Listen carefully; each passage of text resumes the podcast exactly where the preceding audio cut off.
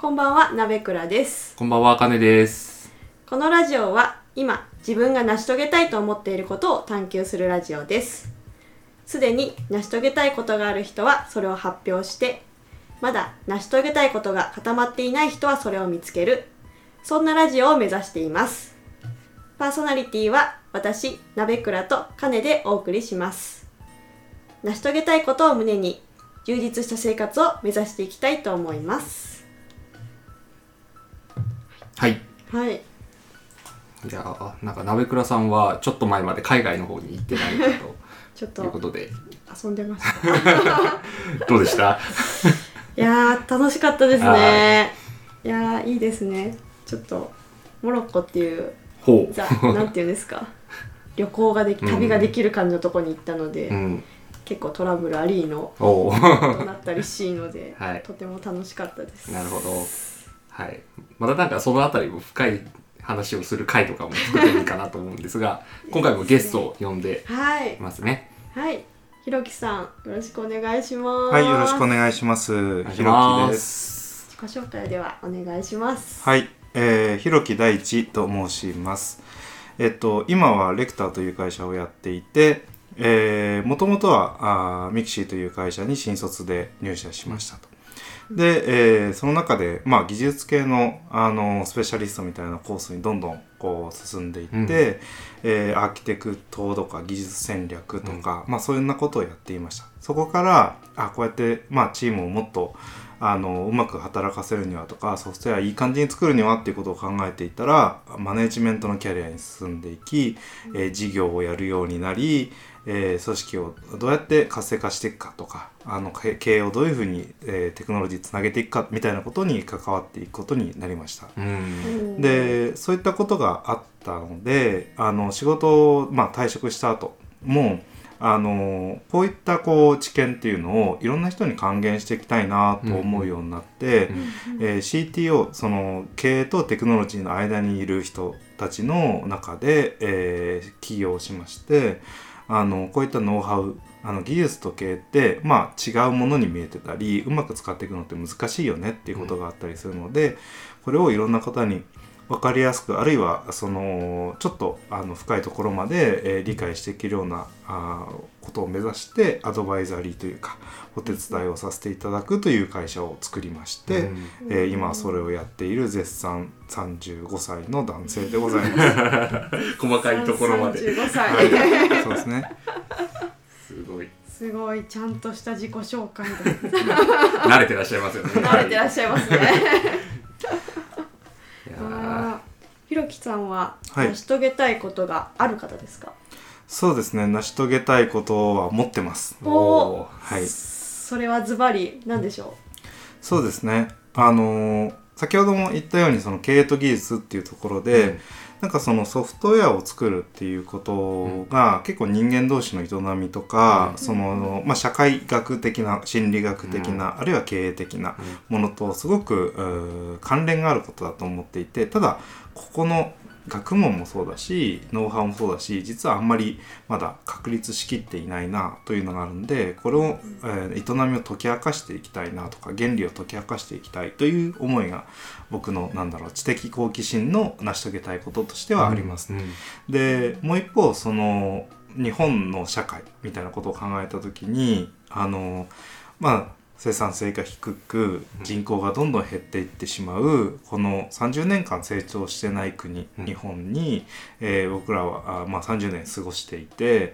あのこのまま、まあ、令和になっていくじゃないですかとうん。平成が終わり、この先の世の中であるいは日本をどういうふうにその、えーまあ、ソフトウェアとかテクノロジーを使って活性化していくのか、エンジニアリングって何なのかっていうところを、えーまあ、もっと世の中を良くすることに使えないかなということを考えていてまあそういうことができたらハッピーだよねうん。っていうことで、えーそういったなんだろうなあのーなんだろう、えーいい社会にしていきましょうみたいな世界平和みたいな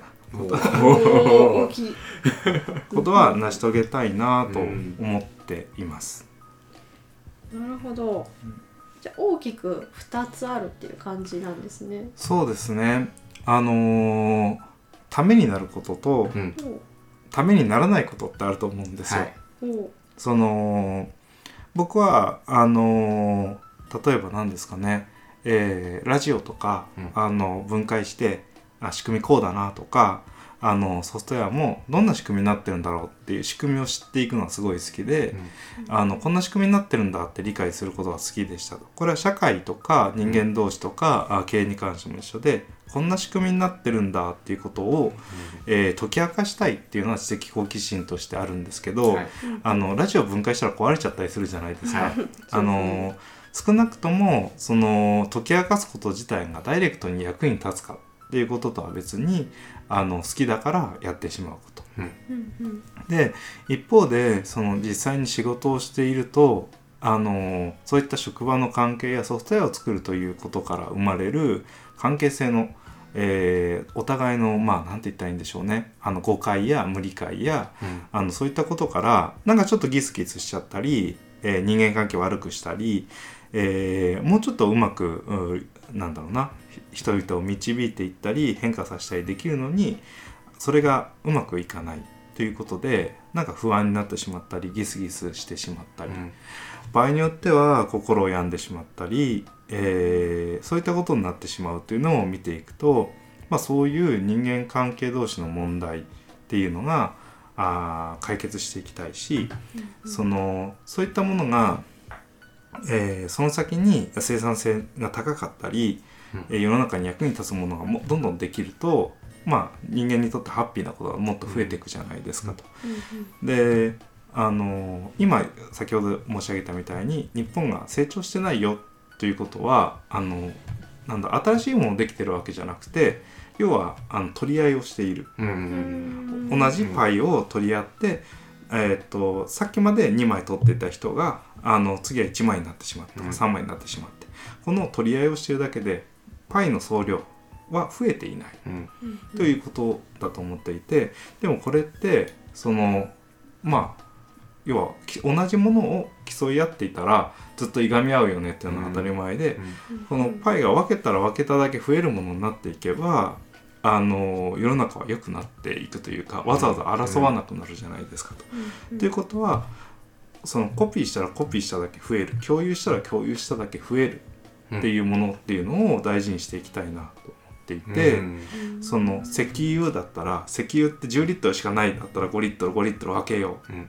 そういう風になるんですけどソフトウェアとかあー知知識とか、うん。うん。あーノウハウというものは分けたら分けただけいろんな人に届いてそのベースの知識のとなって新しいものを生み出してきたと思うんですね。例えばあの Linux がオープンソフトで出ましたと、はい。オープンソフトウェアとしてできました。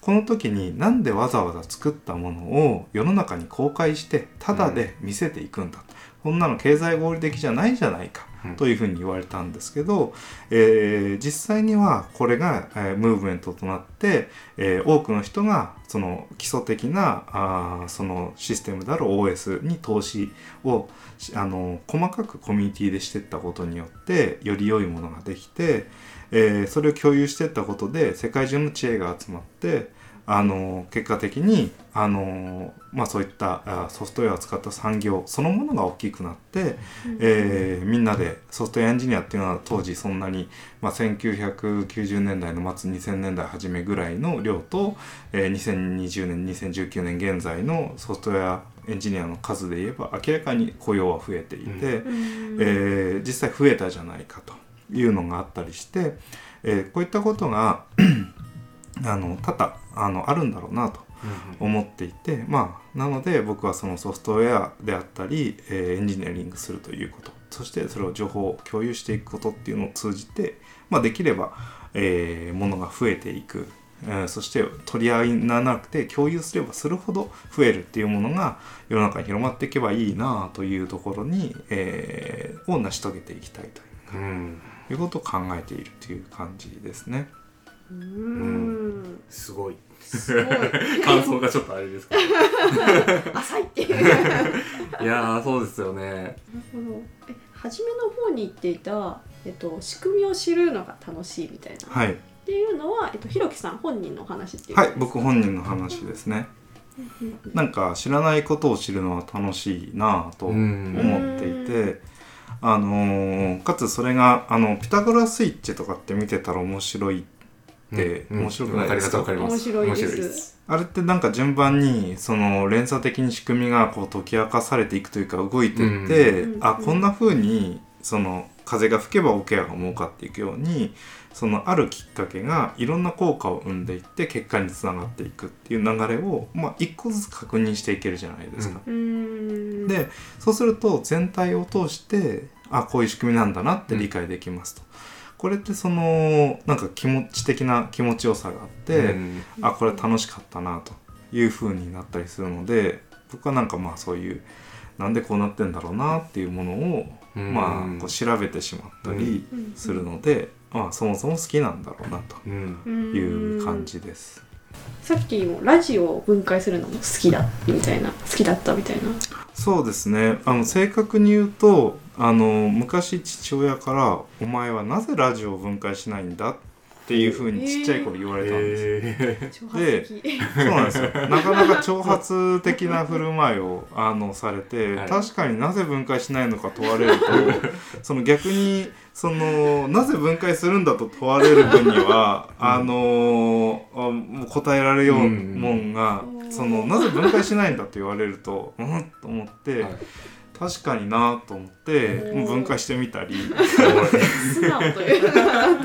そうですね。へなんでその確かにそのえーまあ機械の仕組みもそうですけど、なんか本当にちょっとしたことでそのなんかある時落花生がなんで落花生っていう名前なんだろおう落下してるのかな、はいはいはいはい。ーとかうんそうそういうの調べ始めたりあの本当にくだらないことに的好奇心を使うことが多かったんですね。ねあのー高校時代にあのー実はあのーいろんな文章を書いてたりするんですけどい。ろんな文章を書いていく中でそれがたまたまあのーなんか実は同人誌となって売られたらしいものが存在してるんですけどあのーなんかそれがあのーえっ、と鈴木浩二さんの小説の「リング」あの貞子とかの出てくるリングってあると思うんですけど、はい。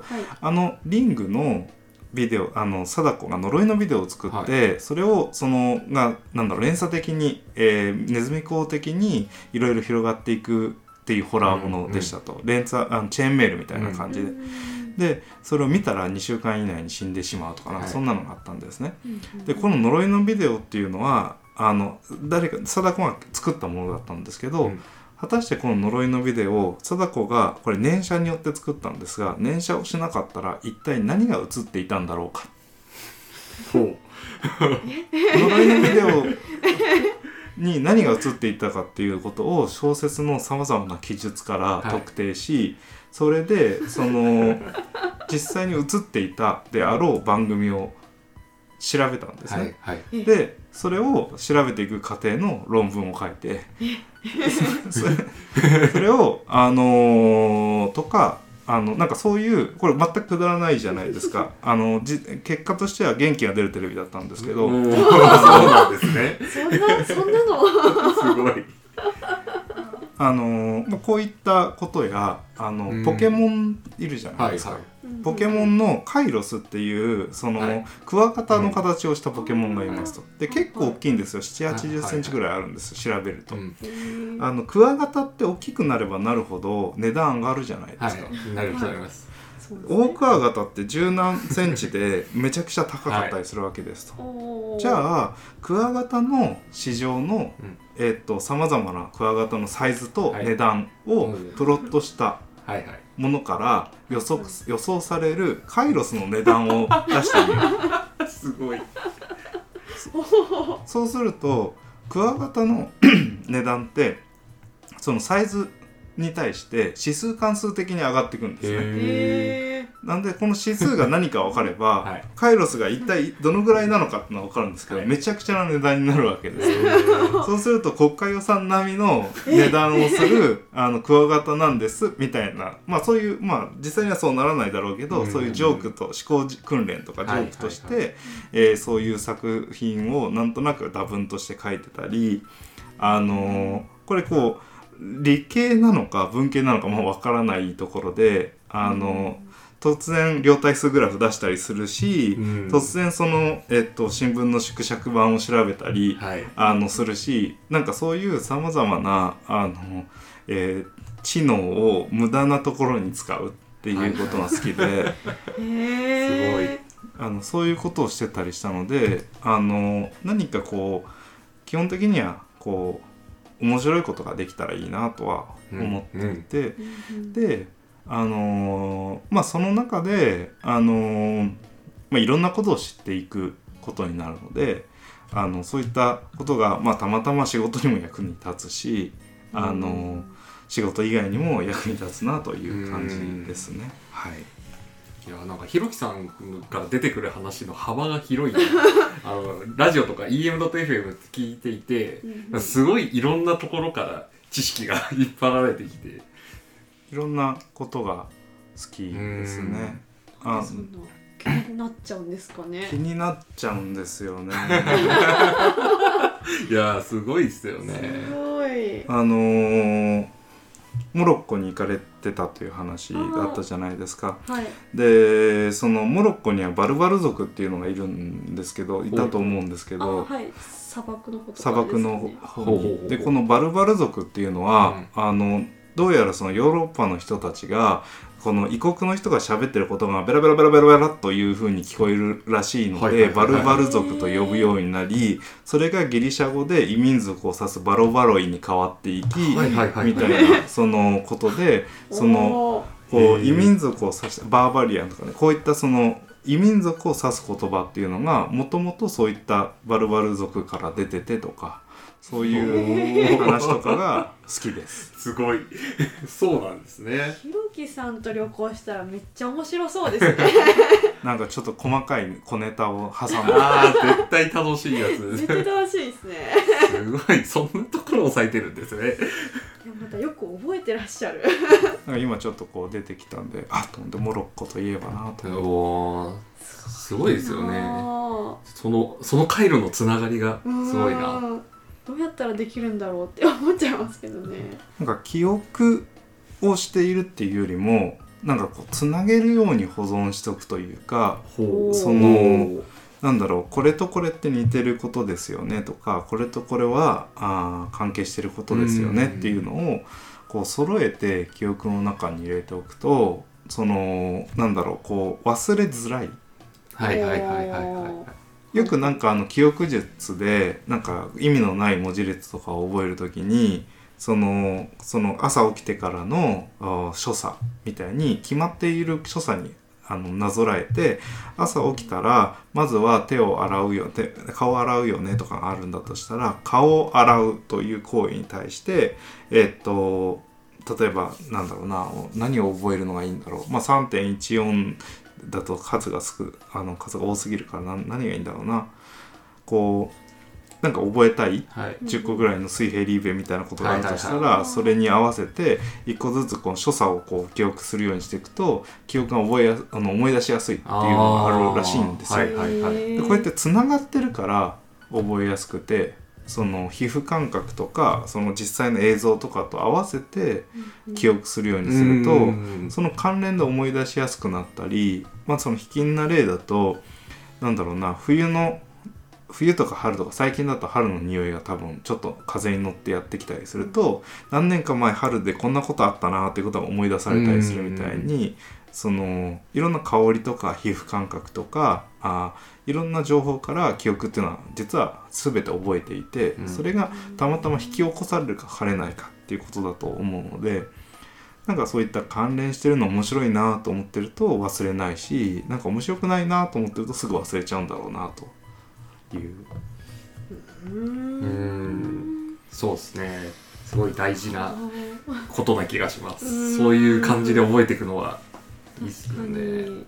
うん。ひろきさんもいろんな方向面白いと思ってるんでしょうね大体のこと面白いとは思ってますね。今日もこちらに来る前に「あのサラ三昧」っていうアニメがあ最近あるんですけどおご存知ですか？あえ知らないです。あの ピングドラムの作者のいあの生原邦彦さんの監督の,、はあの最新作で浅草が舞台なんですね。いへあのでか金のカッパ像みたいなのがあのカッパ橋にあるんですけど、うん。それがその、えーあそれついでに見に行こうと思って、はい。あのそれちょっとささっきさ写真撮りに行ってきてはい。あのなんかあのげ聖地巡礼じゃないけど、まだ聖地になる前だと思って今ちょっと2話とか3話しかやってないんで早めに行っとこうと思ってちょうどそれだったんで行ってきたんですけどなんかそういう本当にあのインターネット上であの比較的その真面目なことばっかりは言っているようにはしてるんですけど、はい。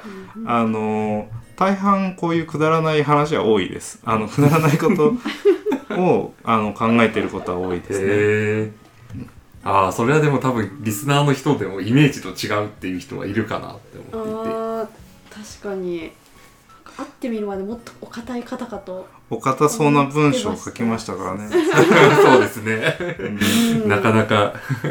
知識は広いとは思っていたんですけど意外に面白い方向にも広かったっていう。そうです面白い話の方が面白くて全くくだらない話の方が出てくることは多いですね。ん。ただ人からは求められない。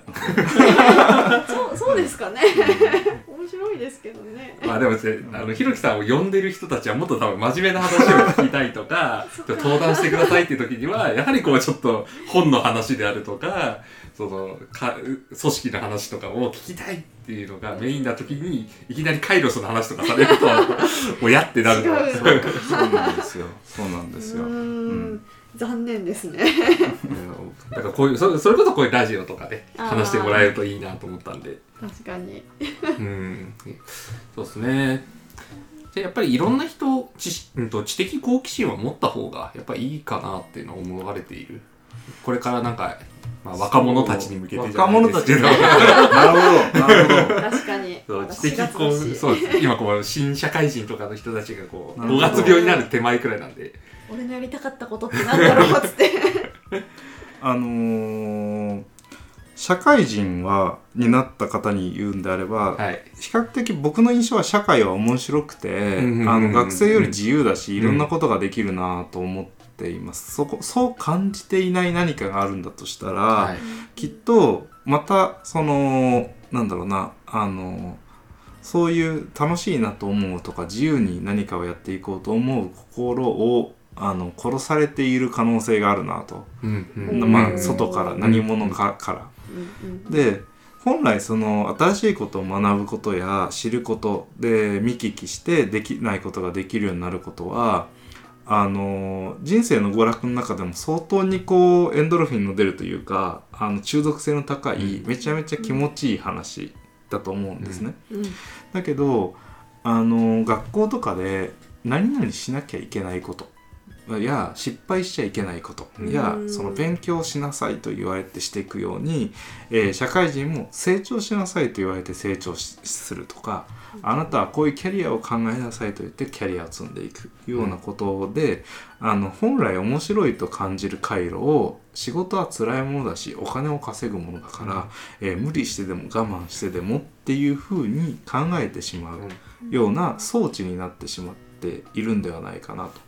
うん。でそういうふうに、まあ、もし今あー、まあ、ポッドキャストを聞いてる人って比較的勉強熱心な方が多いかもしれないけど、あの今楽しくないなとかその新しいことを学ぶことやあーなんだ知的好奇心は持った方がいいですかとおっしゃられたように、あの本来持っていると思います。なるほど。でそれを何か、えー潰されたりあの消されたりしているきっかけが社会やあなたの外側にあって、えーそれをどうやって取り除くかっていうことに対してもし楽しいその知的好奇心が湧いてこないなとかあの言うんであればあのきっと何かそういうあのモチベーションを潰すようなあの夢を殺すような何かがあってこの成し遂げたいを聞いてて成し遂げたいことがないよっていうのも結構絶妙な話で何かしたいなって思うことってあると思うんですよ、うん。大抵の人は。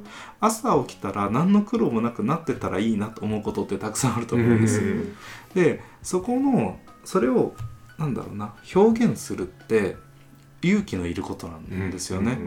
えー僕は何をしたいですかっていうのに対して先ほど世界平和でもいいじゃないと。世界平和になったらいいなと思ってるんですよ。うん。で朝起きたらなってたらいいじゃないですか。うんでも十分モチベーションありますようね。ん確かにでそれをそんなこと言うなんてもう夢物語だからそんな夢みたいなことばっかり言ってないでちゃんと何とかしなさいっていうこと自体がその可能性を潰していくことなんだろうなうんと思ってまあそういうそのなんだろう成し遂げたいことないなっていうふうに感じてる方がいるんだとしたらあの本当はそれを表現するのがあの恥ずかしいことなんじゃないかって思ってるだけで実際にはそうなってたらいいなと思うことはたくさん無数にあるはず。うん。うんうん。でそれをなんだろう気持ちよくなそうしたいですって言えるようにあのな環境に自分を置いていくことは大事かなと思いますね。うん。そうですよね。確かに。ひろきさん自身はそうやってなんか圧力を感じたりとかちょっと一回潰されたことがあるとかはあるんですか？そのなんか結構有形無形でというかいろんな形で感じるには感じるんですよ。そのなんだろうなあのそれで言うと学校はあまり面白くなかったので。で学校の中あの大学になって自由に勉強していいって言われてるような感じがあったんですね。うんうんうん。でそうなった時にああこの学ぶこと自体はとか知ること自体は楽しくて、それと勉強っていうものが別のことになってしまっていたんですね、うん高校ぐらいまでは。うん。であのーそうするとその僕はそのプログラミングをちゃんと仕事になるからって言って覚えようと思ったんじゃなくてなんかこんな感じのホームページできたらいいなとかこんな感じのものが出来上がったらいいなと思ってて。うんうんその結果学んできたりこの仕組みってどうなってんだろうっていうところからあの知りたいなと思って、まあ、実装してみるのが一番いいのでなんかいろいろ作ってみたりなんかやってみたりしてる中でうんプログラミングも覚えてきたりしたので、あのーそこに何らかそのうん面白いと感じる回路っていうのがあったからやってますと。でうんそれをなんかこうなんだろうなあのお金になるからとかあもっと言うとその、えー、とエンジニアになった方がいいですか？みたいな質問が時々あったりすると思うんですけど、ありますありまねすね。あの分かりませんと。うん。うん。であの知り分からないし知らないんですよと。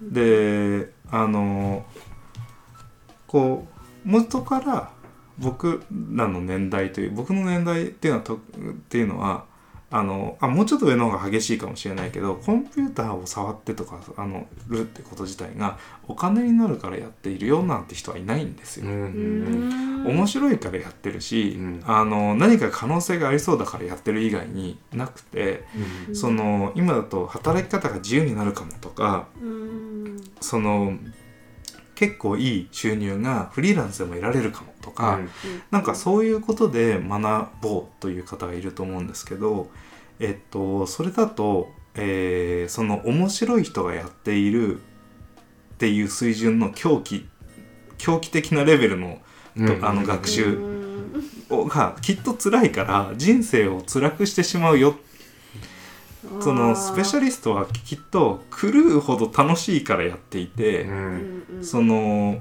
なんだろう。例えばなんだろうなモンハンとかあの僕だったらまあマイクラとかマインクラフトとかゲームあると思うんですけど、あれ気づいたら200300時間ポンと飛ぶんですよ。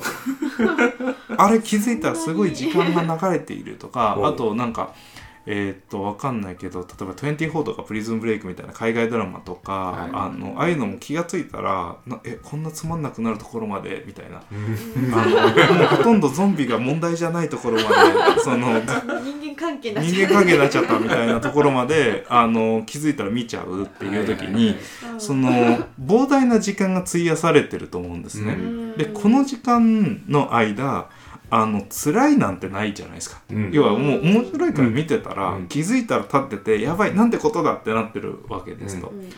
僕にとって何かを学ぶことはあ気づいたらこんな時間になっちゃったやばいの延長線上にあるものしかなくて、うん。そのうんなんだろうこれをしなきゃって思って勉強していることなんかほとんどなくてうん。仕事もこれ楽しいなと思ってるからやってることの方が多くて、うん。そのなんかあこれしなきゃって思ってることはそんなにあんまりそもそもやりたくないんですよ。うん。うんなのでそのエンジニアになった方がいいですか？この疑問が出た時点でまだ面白くないんだと思うからプログラミングとか、うん。そういうことが。そうなんですよね。だからそんなに無理しないでいいよと。うん。あのうん。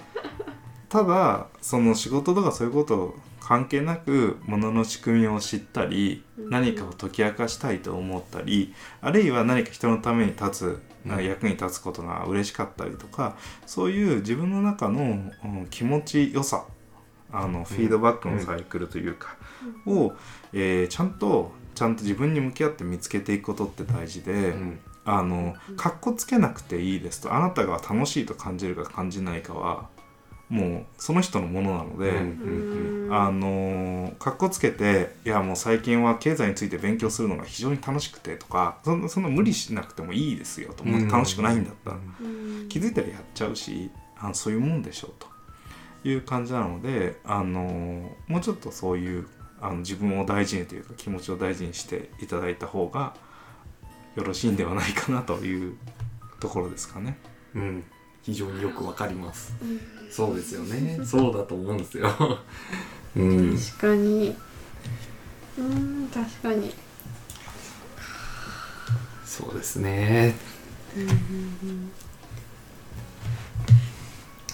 難しい。やっぱこれを言ったらダメかもしれないんですけど、うん。ひろきさんは多分できているからそれは言えるんですけど圧力を感じてしまった人たちとかもうなんだろう。えプログラミングを楽しいと思い込もうとしている人たちとかは、うんうんなかなかそこからうん。抜け出せないんじゃないかなとは思いますね。なのでそうですね。どうしたらいいんですかね？そうなっちゃった場合。なんか硬くなっちゃったというか。なるほどなるほど。なるほど。そうですね。うん。あのー、なんですかね。えっとツイッターやめるっていうのも手かなと思います。あー。わかる。わか具体的なやり方だった。なんかその昔はあのなんだろうなちょっとプログラムをかけたりパソコン使えたりするとうん。すごい人だったんですよ、うん。周りから見たら、うん。周りにいないから、うん。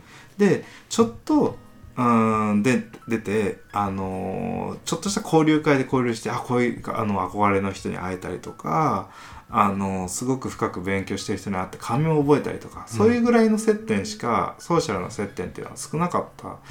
であるいはなんかそういうそのそうすると少ない情報が少ないので別に日本語でやる必要もなくて日本語だけだと情報少ないからとか、うん。まあ、今って周りで勉強されてる方とか勉強してあのこんなことやったよっていうすごい人っていううん。一番とんがった人とかを見つけようと思ったらすぐ見つかっちゃうんですね。うん。うん。まあ、絵とか分かりやすいですよね。絵上手い人ってすぐ見つかるじゃないですか。そう。なんですよ。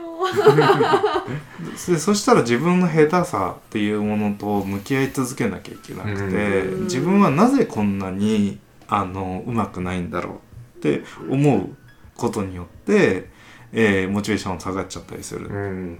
でも多くの人にとって絵描くのが楽しかった時というのは周りの人に描いてみせたら「え何それ絵うまいね。なんでこん絵こんなうまいの?」って言われたりとか、そういうことだと思うんですよ。ううんん。うん。うん。であのーこういうその周りから評価されて気持ちよくなっちゃって気づいたらすごい深いところまで行っちゃってたっうんっていう時にそういう同士と会えたとかうん。いうのがつ次の喜びになっていくと思ってて今はそのゼロに近い状態からその最高峰が見えちゃったりすると遠すぎてバテちゃうっていうのはあるのかなと。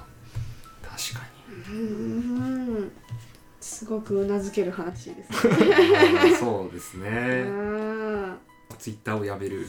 例えばね。うん。まあ一つの手段としては確かに。いやでもとてもいいアドバイス。私もわ明日からやめてるやめてください。あのラジオの宣伝しなきゃいけないからダメです。けどあダメでしたそうっすね。確かに。なるほど。うん。確かにね。うん。昔とかって普通に絵描くのとか楽しかったですもんね今でもきっと楽しいと思うんですよ。うん。うんやっぱうまく描けないっていうのがうん。私はあ私は絵を描くの結構好きなんですけど、ううんうん。まく描けないっていうのがストレスに感じることがだんだん年齢が上がることに多くなってきてなるほど。なかなか 最近だと描けないですね。なんかそうなんですよね。そのいいものが気軽に見れるようになる時代な分、うん。そのそれはいい反面そのなんだろうなちょっと上手くなると憧れから絶対的な差に見えるようになると思います。その最初の初学者で全くの時あんな風になりたいっていうところだったんですけどうんその距離が分かるほどに上手くなったって成長なんですよ本当うん。であの人ってめちゃくちゃにすごいなっていうことが分かるとかはい。えどんなことでもなんでこんなこともできるの？あんなこともできるの？って思っちゃったりする。うん。ででもそれって一方で最初は分からなかったうんううんんうんうん。はずなんですよ。うん。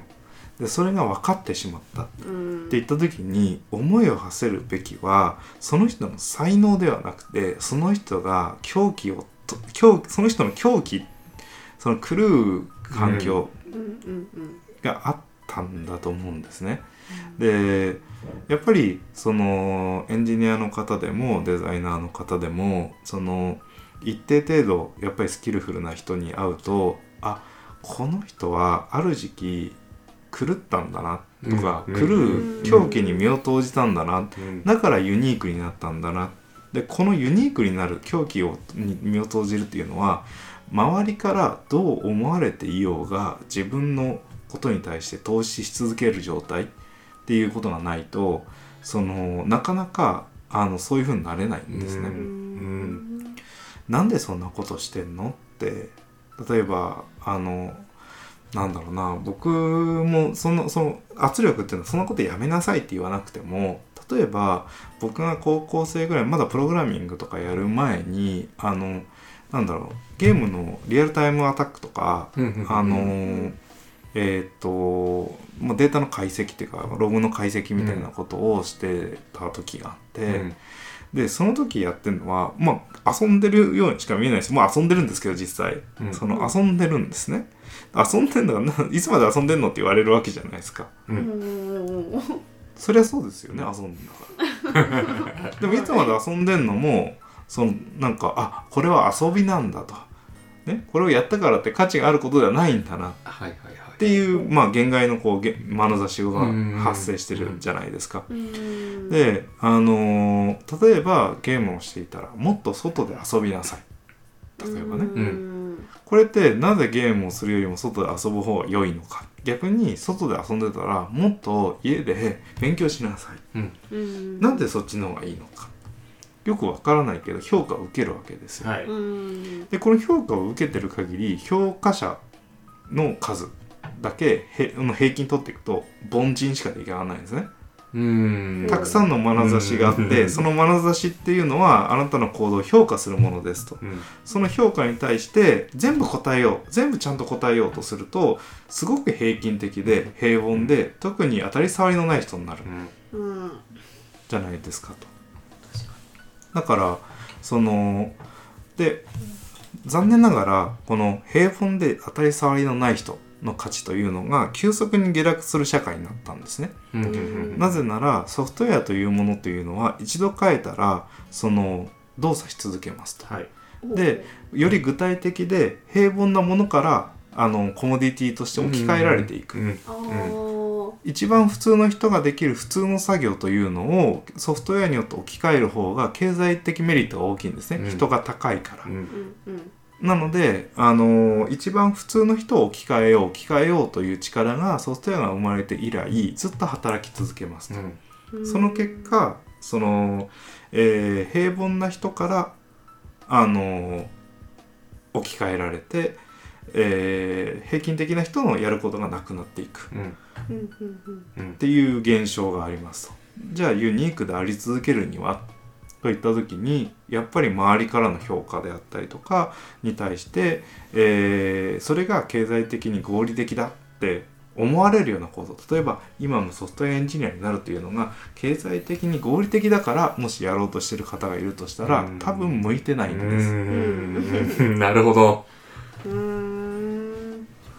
そうですよね。平凡なエンジニアになっちゃうみたいな。そうですね。その合理的な範囲でしか投資をしないと思っている人うん。というのは、えっとなんだろう。まあどの投資でもそうだと思うんですけど学習の投資であれその本当の、えー資本主義的な投資であれ、あのみんながそうだと思っている波に乗ってるっていうのが一番損をするんですね。ううん。うん。みんながこれは下がると思うタイミングで買っとく人がより上がっていく、うん。うん。うん。上がった時に得をするし、要は安値で手に入るから、っていうようなことがまああって逆にみんなが価値あると思ってる時に損切りをしたりうあのあの売る売る方があの得をするわけじゃないですか。うんそうですね。